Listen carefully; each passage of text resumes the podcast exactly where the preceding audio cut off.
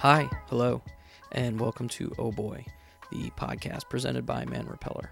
I'm your host, Jay Buim, and I hope everybody had a great break and got some time to relax and eat all the delicious foods. I'm having a really hard time adjusting back to real life. Hopefully, you are doing a better job at it than me. Today's guest is the actress and model Hari Nef. Uh, she's amazing and was really open and honest, which is the most important thing to having a great conversation. So let's get into it now.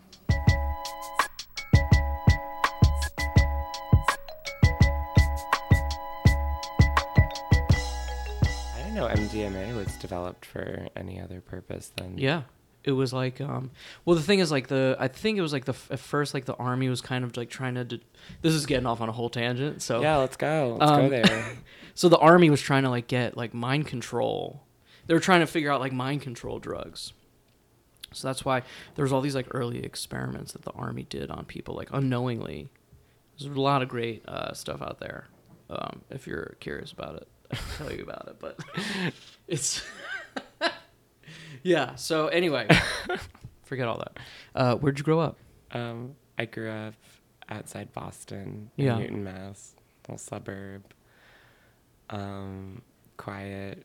It's like a big city, kind of. It's not like urban, but it's large. It's bigger than a town. Yeah.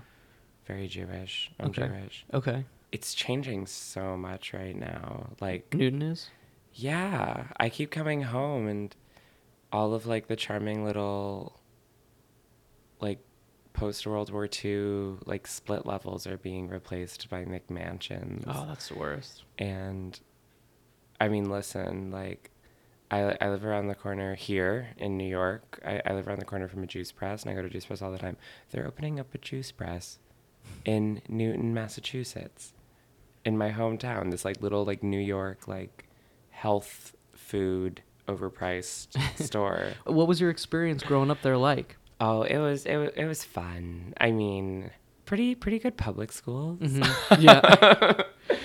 well, I mean, what, uh, how do you feel about it when you look back on Well, it? Well, right. I mean, like like Newton is a really cute place to grow up. Like it, like nothing happens there. There's always, you know, this sense of like you're from Newton. You're getting this like enlightened, liberal Massachusetts, like well-funded public school education. Mm-hmm. Like you can go out in the world and do whatever you want.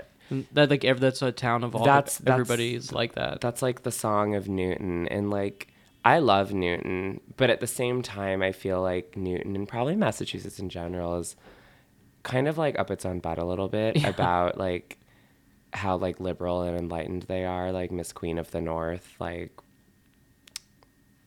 it's really not like that at all. but they tell themselves it is. Well, yeah, they don't they don't um like really harbor any like strong prejudices or like opinions about anything, which just allows a lot of things to kind of fall through the cracks. I'm not talking about just Newton specifically. Like like I kind of thought like growing up like because I lived like 7 miles away from Harvard that like I was, you know, clearly around like the coolest smartest people in the country, but it's so not true. Like Right. everybody's up their own butt. no, no, but, but Newton was great. It's Yeah. it's it's safe. It was like the third. It's like the third safest city in America. Mm-hmm. I think there are really high standards for like kids there, Mm-hmm. which I think was really hard for like me and like a lot of people I grew up with. Like there's a lot of issues like in the pu- in like the public high schools particularly there too with like depression and like a whole bunch of you know it, it, it, it got a little dark a couple of years ago like after i left there was like all this stuff in the news Like, is it from like pressure to succeed kind yeah of stuff? it's it's like right like it's so competitive like everybody's got to go to the best college because because there are all these resources Right. and so everybody's like you know i i, I just remember like high, high school for me was so much harder than college Yeah. Well, how do you think being in that environment shaped who you are? um i think it just gave me a really high tolerance level for like work and pressure and stress and scrutiny. Mm-hmm. I think that because this, you know, the standards were so impossibly high, I feel like since I've left, I've sort of like cut out all of the negative stuff, but kind of like kept that sort of tiger mom ethos in a couple aspects of my life where they could maybe just help me. Like like like I'm I'm I'm used to just like no one in Newton is lazy and if you are you're like a pariah. It's Yeah. like it's like kind of gross because it doesn't account for people with like learning disabilities or mental health issues or like you know it, it, it it's it's it's very like democracy capitalism in that way it's just like everybody's gonna do great Yeah. because they have to well, what what kind of kid were you growing up? i was like weird Mm-hmm. but i distracted everyone from how weird i was by being like good at stuff I know exactly what you Do you- mean. do you- I- do I you- know. I you completely know know, what you mean. mean? I do. You know, it was. Uh, you know, I could wear. I could. You know, paint my nails and wear like my Marilyn Manson T-shirt that said "Beware of God" on it. Like as long as I was getting good grades and like not getting in trouble. why are you talking about my childhood Well, I grew up on the East Coast as well. well yeah i mean it's like you know, just just get good grades and then you can do whatever you want. I, I, I was wearing that t-shirt and that nail polish in seventh grade we were probably also maybe like hanging out at the malls at the same time in Oh, like yeah. different places. you know? Collection just kind of keeping everything status quo so you could kind of get into the zones of the things that were interesting to you. Yeah, right. I think that I was offered a lot of like resources and options. How so? You know, it's like, oh, like you want to do theater? Here's a bunch of opportunities for you to do theater. Like, oh, do you you you, you want to take an art class? Right. Here's an art class. Like after school, you can do the cartooning class like for free with tax dollars. Like fun. Like, you know, um, you want to dye your hair? There's like a really cool shop where you can buy comics and hair dye. Mhm. Like there were a lot of things just like available to me. Like I, you know, grew up, you know, kind of like in this like upper middle class suburb, like just like the most casual privilege that Right. never interrogated itself or acknowledged itself. So it was like a thing of like if you dyed your hair green, it wasn't you weren't freaking out people. They were just like, oh yeah, that's cool. Just you know, be yourself. No, I was oh. freaking Oh. out people, but they couldn't say anything because I got better grades than their kid. you know, or Yeah. like whatever. Like I, I, I went through, you know, starting in middle school, I went through so many phases, and I think people just kind of got used to with me. Like, you know, basically structured around like music, internet, and like general subcultures. Mhm. Like, I was really into like emo and scene music, so I dressed that way. Then I like then the new rave thing happened, and I was super into that. Mm-hmm. And then it was kind of more about like making mixtapes for my friends and like listening to dirty projectors and like Right. taking photos on a film camera. But I could take photos on a film camera for credit in high school. So it was like all part of this kind of little bubble I was in. Um, Were you getting to go to Boston to go to shows and get to experience kind of uh, culture and stuff that was happening there? Yeah, a little bit. Like, a little bit. I, it, it, you know, when I started kind of like hanging out outside, you know, like I like after after I stopped using the word play date is like really when you like mark it. you know, it's like first I was like hanging out, getting up to no good, and like you know Newton Center, but then it's like you go to Cambridge and you hang out with like the homeless goth kids who hang out in the pit, like. You can. It's I used to. I when I lived in Boston that summer, I used to hang out there. yeah, yeah, the pit kids. It was Yeah. it, it was like it was like when Marie Antoinette would dress up as like a um like a peasant shepherdess Mhm. and like run around in the country for a couple days in this fake house like to pretend she was like down to earth and then she would go back. That's like- what your experience was like- there. yeah, that's like what I did. I, I I could like do drag of like a cool person. right. It was the same thing here too in New York. Like you know, like when St. Mark's was like filled with punks, like in squatters and stuff. Like oh yeah. I remember this one girl that we were friends with. Like she was this big squatter, squat punk, and like her dad was the president of the NBA. yeah. You know, so it's like you know you like it was that exact experience that you were mentioning. That seems to happen a lot. I think in those scenarios, like a lot of like times when I've like been on tour and I've met, you know, kids that are kind of like not so much runaways, but like just like homeless on purpose by choice, they usually like oftentimes like come from like a lot of privilege. Yeah, I mean, I I think um, Not everybody, I'm saying, but I've come across that more often than not. I think that when you get to a certain age where you understand a little bit more about the world and the way the world is stratified in terms of mm-hmm. privilege and then you look at where you come from and oftentimes if you find yourself having grown up in a position of privilege I think that you know you experience a certain amount of like guilt. It's like it's it's like a very typical thing, but it's Right. like it's like what you do with that guilt. I think defines you know that's that's where the accountability is taken. Mm. I feel like if you have it, you just have to do something with it. Exactly. That like I mean, oh, this is getting so corny and college No, right now. no, it's okay. but It's okay. you know, I mean, it, it's like in it, like it's it's it's not like my parents are like bajillionaires. I don't get any money from them now. I paid for, you know, I they didn't pay for all my college. Right. You know, barely any of it in in in a certain sense. Like, you know, I'm. It's it's it's it's not like my dad's Donald Trump. What was the path that you wanted to follow Um, from high school? Do you remember thinking or plotting or scheming what you wanted to do? Yeah, I did. I, I, I wanted to move to New York and be an actor and like like a cool person who lived in New York. Like Yeah. I wanted to be like cool and hot and like be an actor. Was there? I mean, were there? Were there? no, I love that. I love that. That's That- great. Well, well, when I was 18, that's what I wanted. That's cool. I still think that's a cool, you know, thing to want, you know, thing to aspire to. But were there was there somebody that you looked up to, somebody you wanted to aspire to? Um, I was always really into like Chloe Sevigny. Mm-hmm. I was super just into the way she kind of not like, you know, just just like the way she took it from this like, you know, from her friends in New York. She took kind of this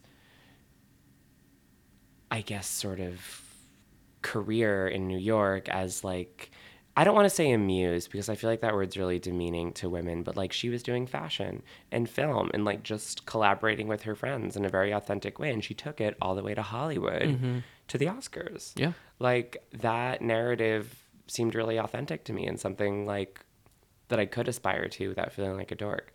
She just followed me on Instagram like a couple weeks ago, so I'm That's like, huge. I know. I like cried. I, I, I, I, I didn't cry, but I, I was I was really excited if she's listening to this right now. Yeah. just want to shout out to her and say that I thought you didn't like me when we met, but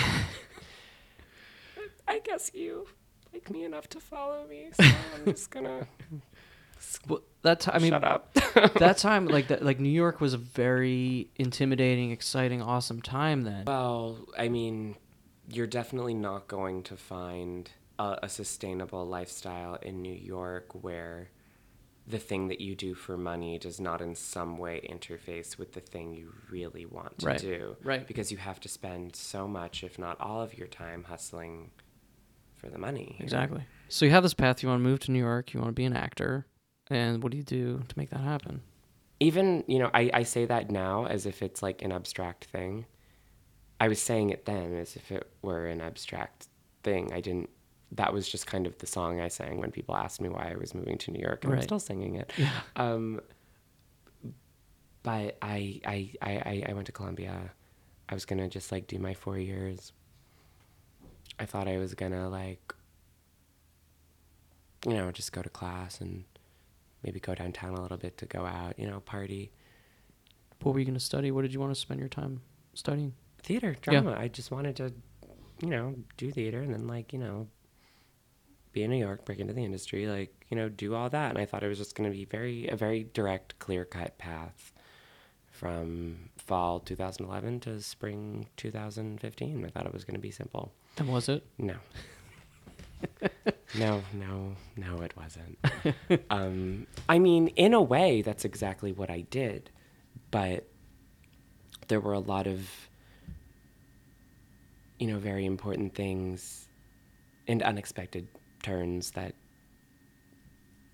unfolded in those four years that have really shaped not only what I do today, but who I am. I mean, in a way, I got exactly to the point B that I thought I was going to get. I just didn't, it just wasn't the route that I thought I was going to take I to mean, get there. that's how life works, though. Life's what happens when you're making plans.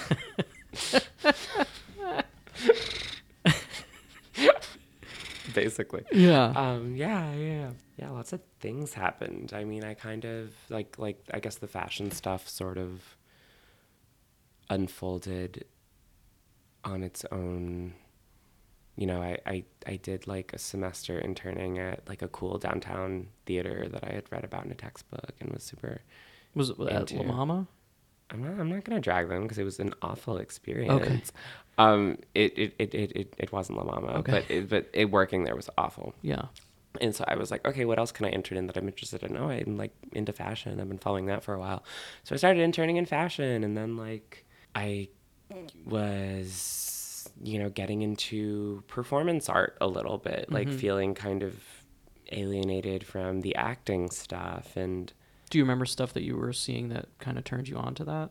Yeah, I, I, I, I interned for a performance artist named Joseph Keckler that I got connected with by this woman, Gerry Visco, who I worked for in the classics department at Columbia, who was also like this very colorful, giant personality, like nightlife woman that I had like met at a party or something, mm-hmm. who wore like crazy neon colors to like her office job in Columbia every day. She's also like in her 60s Yeah. late 60s i think late 60s maybe mid or late 60s so you know I, I all of a sudden i kind of like went down this rabbit hole and i was like i'm sick of doing traditional acting. Like they want me to play male roles and like i feel like i'm just you know cooler and queerer than that. And you know i'll go downtown and like do performance art and you know engage with my gender critically. And I'll intern for like all these fashion things. Like I'm just gonna like really take a bite out of New York, and a lot happened. You know, I had a I had like a big relationship, and I um changed genders. oh my god, that's such a gauche way of saying it. I you know came I I I, I came to a realization Yeah. that I would be happier living, being, embodying in the female space. Mm-hmm. You know, that was a big part of my college experience. I, Was right. it a supportive environment though for it was all totally, that? It was totally a supportive environment. I mean, people. I mean, listen, like I, honey, I have, I am so impressed that I have even gone this long without even saying the word trans, Mm-hmm. or without even talking about my gender identity. Right. I, I wanted to see how long I could go. Well, I mean, I don't have any questions about it. I just I want. know. I know. I just want. To, you know, but No, it's a part of. It's a part of your experience. But that's the thing. I mean, I, I, I hate to sort of like perpetuate this myth of transition solving all of a person's problems or like creating, you know, a point blank self actualization. Like, obviously, people are more complicated than that. But it wasn't until I had these realizations about myself, which were not, it was, this was not something I knew lifelong. It was something that I had searched for and like tried to manifest on separate levels until I came to the conclusion that this was the way that it was going to be best for me to be. Mm-hmm. But it was after that that you know the fashion thing became this modeling thing, and then yeah. How did that happen? I went on hormones and became more conventionally attractive Mm-hmm. as a female. My face softened, my waist shrunk.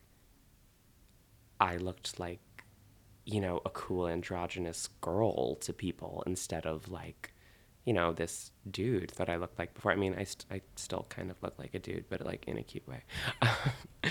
um, but yeah, people, it, it, was really just like my f- f- photographer friends, like Mike Bailey Gates, Petra Collins, like being like, hey, can I shoot you for something? And I'm like, yeah, never done this before. And then the shoot would wind up in like ID Magazine. What was that experience like for you? Did you enjoy it?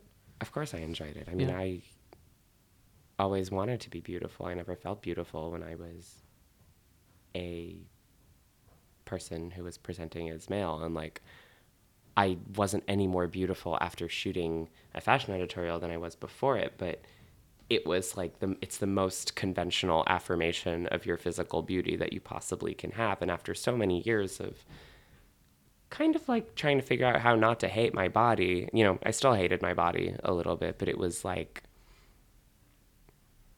i just never thought that people would see me like that you know I, I won't say it didn't feel good of course it felt good since you know that was the original rush now it's more of a negotiation, like trying to do this more sustainably day to day, trying to feel beautiful on my own terms and not just have it come from a validation.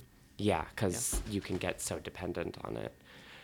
But, you know, yes, the fashion and modeling stuff kind of happened on its own terms. That was its own narrative. What I want to get back to is this idea about acting. Right. You know, I had gone off and fucked off for a couple of years, kind of doing this like performance art thing because I was. Um, I, I felt alienated from like conventional, you know, theater, film, television casting practices. But I was able to sort of return to it when I began transitioning mm-hmm. in the theater department at Columbia. I was like, "Hey, everyone, I'm back!" Like, and I'm only gonna play female roles now. Like, this is what's going on, and like, I had to send emails to the department being like, "I'm transitioning." Like, don't call me back for male roles. Not that I had any precedent for that, but right did it feel good to be able to say that? I well, yeah. It, it well, it, it it was hard. It was like I remember the first time I auditioned with a female monologue. You know, um, I am so much better of an actor since transitioning. Yeah. Since beginning my transition that I than I ever was before it. And I think it's just about the body thing. You just feel better. It's probably just psychological, but but that also that that's it's how you carry yourself. It's what you project to other people. Yeah, exactly. It's all it's all one thing. And then by the time I was graduating, like I had kind of gotten to that point B where I I um before I found out that I was going to do transparent, I was actually booked to do a show off Broadway. Um, which unfortunately I had to drop when I heard about transparent, but I was like you know, even before I knew I was mm, gonna be on TV, yay! Mm-hmm.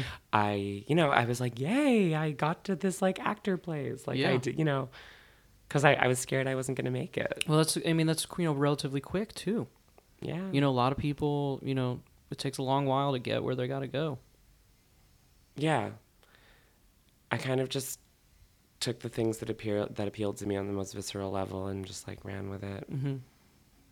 That's a that's like that's just about the gist of it, I guess. Do you know where the your love of acting came from? I think um, hmm, that's a really tough question. it was a dark and stormy night. um, my my my mom and my dad divorced when I was two, and I moved to Newton with my mom when I was like two, hmm. and my mom didn't you know remarry until she was five, and you know everybody uh, until I was five, and then everybody was remarried by the time I was ten or something. But I feel like, you know, like living like you know like in Newton with my mom, single mother, and like, you know, going to visit my dad all the time in Philadelphia.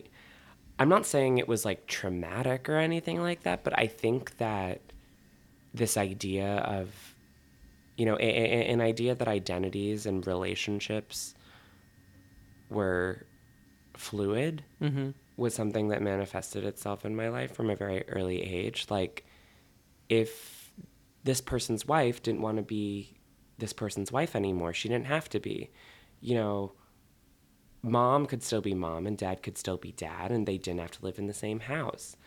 And and that's okay. Yeah, and I feel like, you know, I had a lot kind of going on in my life. I had two separate households. It was like a lot for a kid. Mm-hmm. It's a lot for any kid. Yeah.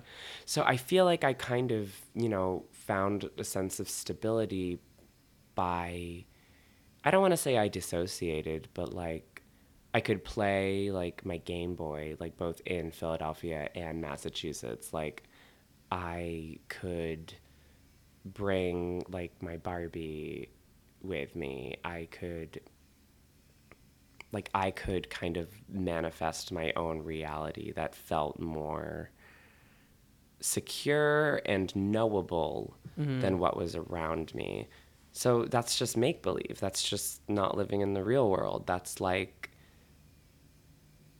telling a story to yourself that you think is worth telling. So I kind of just became really into like stories and storytelling and playing make believe because I felt like I had control. I don't act for control. It kind of just like turned into this thing where it's like I can play make believe as a job. Like that's all I want to do all day. Mm-hmm. And I can do it as a job. And I started doing it when I was five and I just never really stopped. It's been with me forever. I feel like my entire, you know, I don't want to say that my transition was a destination, but I definitely think it was the first big milestone in my life in terms of like oh, I'm like searching for a way to be in the world that feels good. And I feel like acting was always something that I explored that with. Like Mm. I, I, I, I got to audition, you know, I, I got to read Lady Macbeth in a callback once when I was still presenting as a male and I knew how good that felt. H- how do those things inform your style and approach to taking on roles? Which things? Just the things that we were just kind of talking about, just, you know, drawing upon this kind of desire to want to create these realities for yourself that are a part of like what's going on in front of you. I, I, I think a lot of the roles, or uh, uh, uh, many of the roles that I've tended to get in the past, I, I, I think people like to see me play like difficult characters, like Mhm. perhaps villains or perhaps unsavories in a way, because I tend to sort of play those characters like they're the heroes Okay. like I have a lot that I like struggle with in acting, but I think one of the strengths I have is like not judging my characters because there was never like a baseline set of morality that I ever clung to Right. as a kid. Like I think I, you know, I had a really difficult time with, like, in my teens with my parents. I was fighting with them all the time because I felt like I was always thinking about, like, you know, how nothing is real and everything's make believe and, like, things are unstable. Like, I was, like, I knew what, like, a social construct or a discourse was, like, when I was five. Like, not because I knew what it was, but Yeah. because I saw that, like, they didn't really exist Right. you know, I, I know I've never really been a moral or spiritual person in the traditional sense. So I feel like that's why people, you know, it's it's like I'm never gonna judge a character. Like there's a, I mean, there's a lot. I mean, I you know, as an actor, I I overthink. I mm-hmm. like. I pause too much. I like struggle following through to the end of my lines. You know, I I'm still getting better at it and I'm still training. But I think that's one thing that I do well is like not judging my characters and kind of like, you know. Anyway, I'm just gonna No, trail off. okay, I was, I was waiting. I didn't want to like. I didn't want to cut you off. Let's talk a little bit about uh, transparent. What was your experience like working on that? I know that like Jill Soloway like makes a big effort to make that experience really comfortable and and and as honest as as can be She does. for everybody involved. And what's it like to work in that environment? It was a blessing. I mean, my dream was coming true, so I didn't really care what was happening. They could have been like stabbing me with a pitchfork and I would have been thrilled to be there.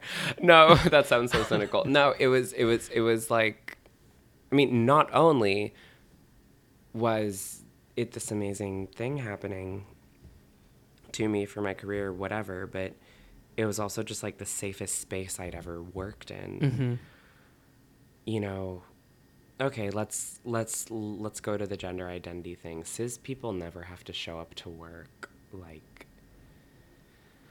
you know thinking about their gender a lot. I mean like women yes but they don't have to be afraid of like being misgendered. Mhm. they don't really have to think about the way their gender is being, you know, portrayed or pitched to someone, you know, in the way that trans people do. I mean, you know, you, you can make a lot of these parallels to women, but trans people have this special experience where, like, not only their body, but like what they say about their body and identify about their body is like has this like profound difficulty interfacing with like the most basic paradigms of the way people see bodies and identities. Mm-hmm. That was the most convoluted, awful, like grammatically weird sentence I've ever said, but that's what I said. It's just like hard. And I didn't have to worry about any of that on the set of Transparent. Everybody knows what everybody's pronouns are, and if you want to talk about it, you can. You know, I didn't have to think about like, you know, fitting a sample size that didn't, you know, wrap around my giant rib cage. I didn't have to worry about having my trans body, you know, fall under a harmful, you know, lens behind which a cis person was standing with no trans people advising him. Right. I didn't have to worry about any of that stuff. I could actually surprise, just act and work and, what did- be what- present. What did that What did that do for your acting overall? Just not having to have that be a factor in your in your thinking. It made it stronger. Mm-hmm. And I'm trying to get strong so I can be as good as I was on that set. And you know what? Like, I was good. Yeah. I, I, I, I am ha- I'm really happy with how I did. And I think I did the best work of my life because I was in the most welcoming environment of my life and the most no I don't I won't even say trans friendly. I just mean like gender chill. Just people just being Yeah. being warm and friendly. People being war- like like like like warm and friendly but still woke. Like s- like Mm. not being so lax that you're not acknowledging like what the individual needs of the people that you're working with are. Right. and i feel like on an acting set you really need that. Um it was really cool to be around so many trans people. You know the we had a writer a director producers you know someone who worked in accounting the Mhm. pas there were trans people everywhere the people driving me to set the people driving me from my trailer to set like you know eh, it was so cool to just be around trans people because you know usually you know even if you're like doing your own little thing you're kind of a lot of the time i mean more often than not i'm the only trans person in the room which is fine but it makes a difference to be around more Mm-hmm. So aside from from that show, what would uh, what would your dream? Have you ever thought of like what your dream role or collaborators? Who would those people be? i'd love to work with oh my god there's so many people i want to work That's fine. I'm just wondering who's the first person that comes to mind. i'd love to work with like alex ross perry Mm-hmm. I'd love to work with Noah Baumbach or like Lars von Trier Yeah. or Martin Scorsese. No, No, no, God, but I can't- mean, I but what is it that you like about their work? What do you what draws you to it? I mean, I'm sure it's different for each person you just mentioned, but I mean, you know, I, I I'm also thinking about like. I wouldn't say it so much about those filmmakers, but I'm always really fascinated to watch films by directors who like maybe like you know I, I would actually you know like actually let's let's put Lars von Trier on the stand here. okay. You know there is a little bit of a rep, you know he has a little bit of reputation. Mm-hmm. you know, people say he hates women, Mhm. etc. But I feel like the reason I like so many of his films is that, like, you know, let's say in the worst world that, like, Lars von Trier hates women and he directs like he hates women and he writes like he hates women, but, like, he always casts really amazing actresses. Always. And I feel like when you take a pro, you know, it, it when, when, when you take either a project or a director that is misogynistic and cast a really really talented actor in it it like stops being about like this awful woman and starts being about a woman who like loves herself and like is very powerful. They can transcend like whatever negativity like he might be putting into it. exactly. You know- and i i'm so i'm i've always just been fascinated by the power um an actress has to sort of bend the male gaze Mhm. to her favor Yeah. because that's all we frickin' get in cinema. Like there are so few female directors, producers, etc. But there are plenty of actresses, and we've been, you know, in the service of men for so long. And I think that, you know, I I, I want to be a part of that conversation. Mhm. I want to, you know, seek something through performance that you know, transcends the male gaze. I Right. don't really know what that is, but I all you know, I mean. I, I, I feel like you know I just saw Queen of Earth by Alex Ross Perry. I mean I'd love to work with Todd Haynes. You know I, I, Mm-hmm. Did you see I just saw. I, I just saw Carol, right? Like you know like it's it's men. I I I'm so- Masterful. I'm fascinated by these men who make films about women and manage to make good films. like, how did you do it? I think it's because they choose their talent really well in a lot of cases. I mean, they're amazing, masterful filmmakers, you know, particularly Todd Haynes. Like, that was such a cool film to watch. It was great. Um, I mean, I you know, but like, but like even beyond them, it's like I um, I had lunch with Lena Dunham recently, and we've been talking a lot, and I'm like collaborating with her a little bit, and I would love to work with her Right. on something. Like, I would love to continue to work with Jill Soloway. I'd love to work with either Gia or Sofia Coppola. Like, you know, I I, I want to work with women. Well, one thing I always say to my friends when we talk about this kind of stuff, um, I always bring up Point Break because Point Break is an action film directed by Kathryn Bigelow, who's amazing. Sure. And there's a reason that movie stands out from every other action film. There's a reason it feels different. There's a reason that it's just so unique and still so amazing. It's like and it's campy, but like for an action film, if we're talking about genre, like it's one of the best there is. And it's like I don't understand why. I mean, in all of her stuff too, like you know, the Hurt Locker, Zero Dark Thirty, for like that style of film, like she's got it like better than everybody else, and I just don't understand why there's not. It's it's so clear to me, you know, as someone who loves film, that, you know, that like women are bringing like these different, you know, experiences and viewpoints to the way that they tell stories, and that like, they're just not being given the chances that they that that, that they should be. I think. I mean, if you want some tea on that, I feel like one of the big reasons, you know, there are so many reasons why transparent succeeds, Mm-hmm. but I feel like one of the big reasons it succeeds is because Jill not only is a woman, but creates, you know, cinema, television, whatever you want to call it, in an expressly feminine way. And I don't mean like girly. No.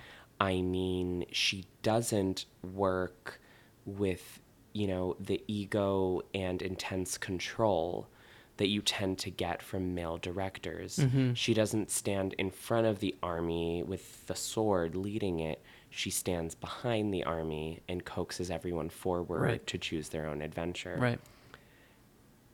And I feel like that experience as an art maker is, you know, it, it it's it's it's feminine because when you're a male art maker, it's all about the work and the piece, every And your line, ego, and every your line, ego. every e- you know, right? Like, and I feel like you know, I think people are like, oh my god, the show is so next level. Like, yeah, I mean, it is next level, but like, is it next level or is it just made by a woman? Like, Right. like, how about you, you, could probably get some more next level shit on your TV if you had more women on it. Like, not on it, but making the Right. stuff. You know, Jenji Kohan, Shonda Rhimes, like, people freaking love these shows. I know. How many crappy shows are there written by men? Like, a lot. Yeah. I feel like the ratio is probably higher. Well, that's the thing. It's like. I, I, I, want the Rotten Tomatoes analytics on this. Yeah. Yeah. What what what are the frustrating moments for you when you're trying to make it as an actress? I mean, listen, ask me in a couple months Mm-hmm. because the transparent honeymoon is over. Right. And the entire beginning of my career was all about like I'm on honeymoon with transparent and like Mhm. this is my break and yippee hooray. Mm-hmm. Now I'm like, okay, the show came out. I don't have acting management. Right. I'm still trying to find acting management. Like, I'm just, so like, let me get back to you after I find that. Let me get back to you after like they send me audition on auditions, if they send me on auditions, like or like, like let me let you know about like what ratio of, you know, these auditions or readings or whatever I'm gonna do goes well. Like I'm at the beginning of that now. I kind of feel like a lot of you know it's it's so about the bottom line with so many of these people and so many of these institutions it's so about money and it's so not about like even an investment and the promise of money it's more about like what can you make me tomorrow and it's the same thing with modeling too Mm-hmm. I'm you know from a management perspective i'm i mean i found this with model management and now going out for acting management i you know i i, I understand that for whatever reason i'm not necessarily like you know a typical proposition for an actress that you can like you know send out on a whole bunch you know a young 23 year old actress that you can like send out on a bunch of shit like or or or, or maybe i am Mm-hmm. but you know i i hope that's what you see because that's kind of what i see Yes. but i hope that's what other people see too so i have a lot of reservations i have a lot of doubts but i've like a lot of any a lot of the reservations and doubts i've had about myself and my career over the past years have you know proven themselves to be not very useful and occasionally not very true so Yeah. i'm optimistic but i'm a little anxious because i'm just kind of starting my journey Well, what what's what are the things that you think you know make all that struggle worth it? the work Ugh, if i could just get to like work every day I know. i'd be happy I know that feeling. i am my happy place people ask, like, like like my happy place is rehearsal mm-hmm. i am never happier than in rehearsal because i'm not worrying about the like the final product like how am i doing i'm not looking for a job i'm just like in this You're doing process yeah. working with my friends with like an unlimited promise of time before me i just i'm so happy when i'm working Yeah. and i'm so depressed when i'm not I, I I know that feeling. I completely completely understand. I was talking to my um my producer the other day, and I was like, "What like what are we gonna do next? Like what can we do next? Like I just need to be directing. I'm the best version of myself when I'm directing. When I'm working on a project, when I'm shooting, it's like the happiest I am. You know, because otherwise i just have too much time to think about stupid stupid, poopy shit dumb shit. Yeah. well, can I? I want to ask you a question. You know, and, and this comes from a place of, of like of love, honesty, and, and curiosity. You know, as a cisgender man, what. You know what is what what can we be doing to make the trans experience better? Like, what do we need to be doing better? check your privilege and share your resources Mm-hmm.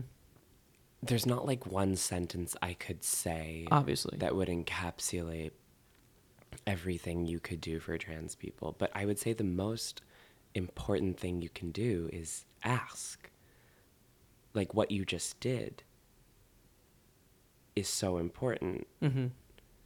like i mean you've you know i have you know you i mean just sitting here and talking to you you're clearly a good person. Okay.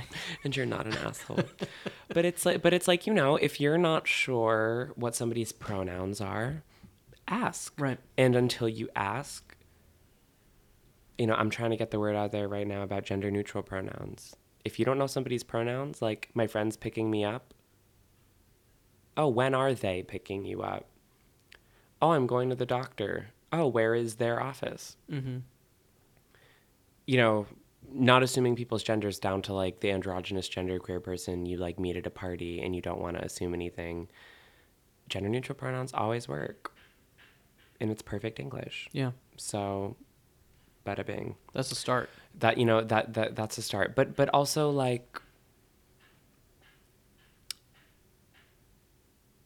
I mean, what the trans community needs now more than anything is our rights. We need legislation Mm-hmm. because in 32 states, you can be denied employment or housing based on your gender identity for being trans or gender nonconforming. Only nine states mandate trans related health care in statewide health care programs. 41% of trans people will attempt suicide before the age of 18. homelessness, we're twice as likely to be homeless, trans people of color, four times. I could go on. Right. This starts with white cisgender men, like in Congress. Yeah. like do you like Yeah. like, like like like like do you know what I mean? Like like like I don't know what you can do insofar as that, but like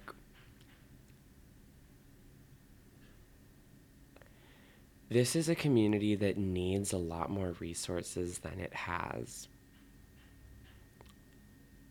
And a lot more love than it's given.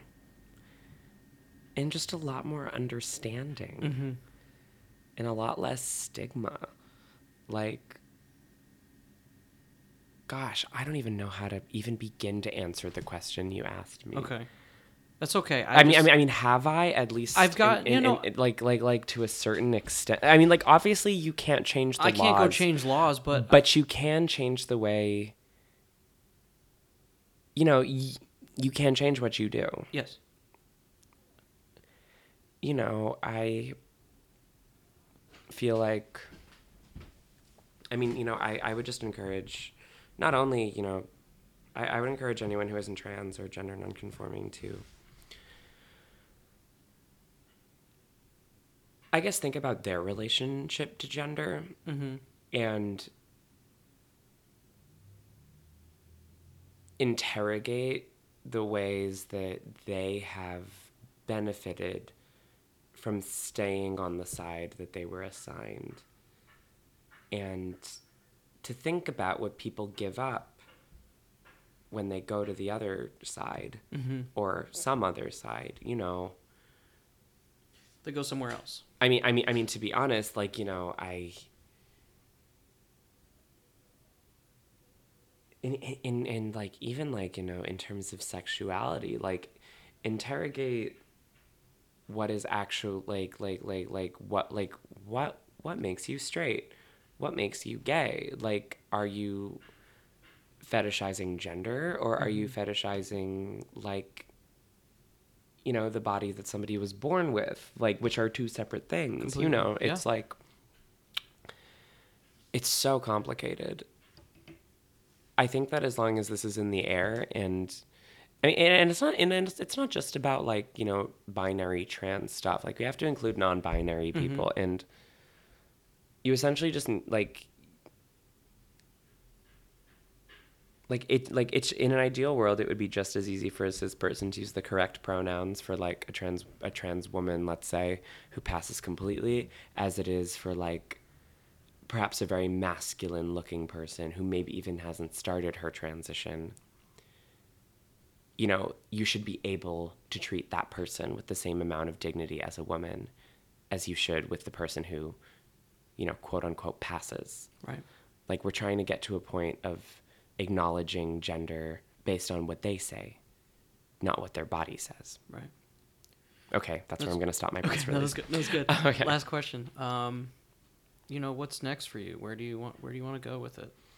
I just want more work. Yeah. I just want to keep working. Mm-hmm. Um, modeling's going really well right now. yeah. and I mean acting's going real really well right now too. I mean I'm trying to figure out what my next project is. There's there are some exciting things in the air. That's great. There's nothing confirmed. That's how it always is. Um, maybe none of them will confirm. Maybe Right. they'll all confirm, and I'll have to choose one. I don't know.